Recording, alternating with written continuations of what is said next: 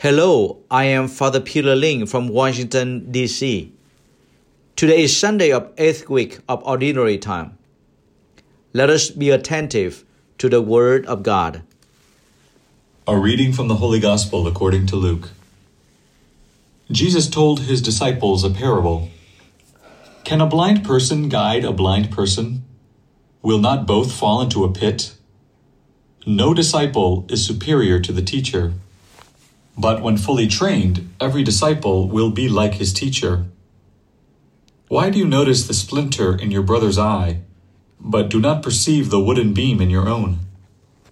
How can you say to your brother, Brother, let me remove that splinter in your eye, when you do not even notice the wooden beam in your own eye? You hypocrite! Remove the wooden beam from your eye first.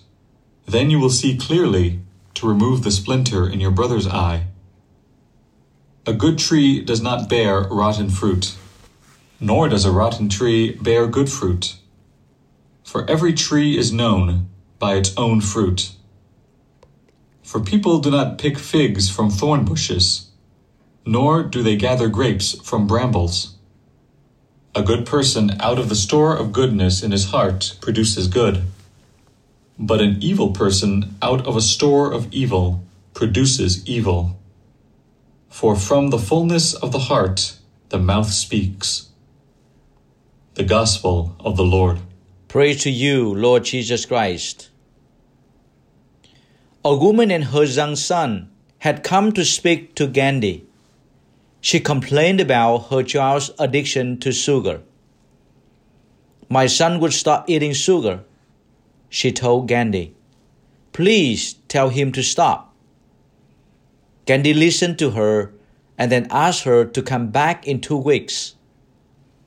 Two weeks later, the woman and her child sat in front of Gandhi. He looked at the boy and said, Stop eating sugar. The mother was perplexed. Why couldn't you have told him this two weeks ago? To which he replied, Madam, two weeks ago I was still eating sugar. Dear brothers and sisters, I love this story. It speaks to me about being honest with yourself and not telling others to do what you are not doing yourselves. As our own experiences, it's hard to be humble, but it is possible. As Jesus said in today's gospel, how can you say to your brother, Brother, let me remove the splinter in your eye. Then you do not even notice the wooden beam in your own eyes.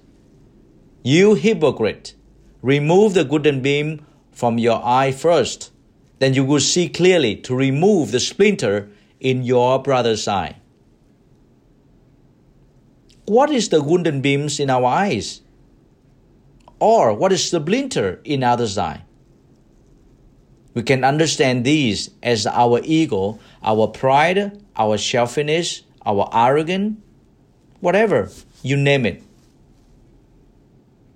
How difficult for us to realize the existence of these in us, but how easy for us to realize these in others. Jesus said, Remove the wooden beam from your eye first, meaning realize who you are first. Then you will see clearly to remove the splinter in your brother's eye.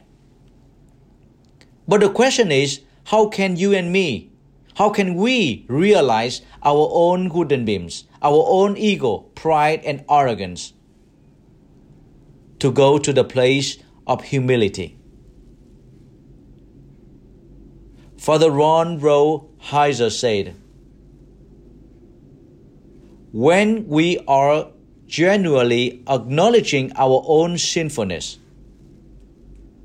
when we are truly standing inside of our own sinfulness, then we judge no one, not even our own selves. As a Catholic priest who has been hearing confessions for many years, I can say without hesitation that people are at their very best when they are honestly confessing their own shortcomings. When we are genuinely standing inside the recognition of our own sin, we judge no one.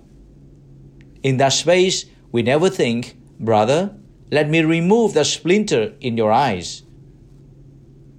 We know that our own suffice.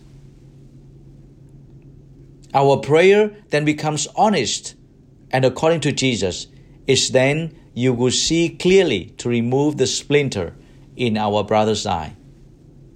Like Jesus' disciples, we also know that we can only attain this through prayer, through assessing a power that lies inside the deepest deep of our souls and beyond our souls. As Jesus said, a good person out of the store of goodness in his heart produces good. But an evil person out of a store of evil produces evil. For from the fullness of the heart the mouth speaks. May Jesus, who drawed us into the deep prayer, then at the deepest deep of our souls, we will be fully trained. Then we can help others with all of our humility. Each one of us need help to become better before we can help others. Gandhi could have used his position to command the boy, and the boy would have listened. Yet he took on first giving up sugar himself and then spoke from this position of understanding and integrity. May God bless you.